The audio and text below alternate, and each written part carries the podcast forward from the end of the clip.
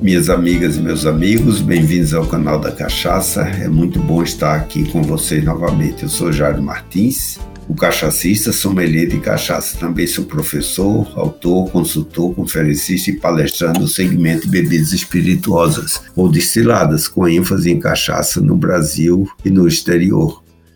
No canal da Cachaça, um dos quadros importantes é o Cachacista Responde, né? No quadro Cachacista Responde, respondemos perguntas feitas pelos nossos ouvintes, né, com temas envolvendo a cachaça. E hoje recebemos uma pergunta vinda de Jundiaí, de Silvia Train. E a pergunta é muito interessante: deve-se fazer caipirinha com limão descascado? Então, Silvia, muito obrigado pela pergunta.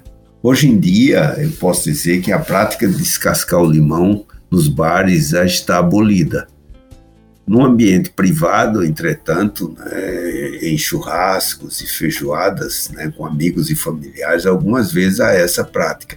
Muitos dizem que o sumo da casca adiciona certo amargor, o que não é uma verdade absoluta. Né? O certo é não se descascar o limão, o que deve ser feito é apenas retirar aquela parte branca do centro, quando o limão é partido em duas metades, né? Aquela que está ligada até ao, ao, contato do caule com a fruta, né? Porque é isso que transfere mais amargor para a caipirinha. Com a casca, o visual é mais agradável, né? mostrando a cor verde que tanto caracteriza o nosso Brasil e a nossa bandeira. Né? Em suma, não descasque o limão, né? exatamente porque, além de não é, transferir essas, esse amargor tão grande como se faz, se diz, né?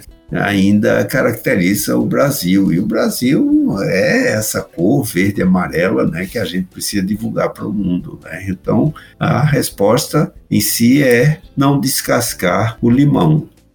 Aqui aproveito né, para agradecer a Silvia pela pergunta. E você, ouvinte, para participar, mande a sua dúvida para o quadro Cachacista Responde pelo WhatsApp 11 934890662. Você pode gravar a sua pergunta, falando também o seu nome completo, e eu vou ter o imenso prazer em responder.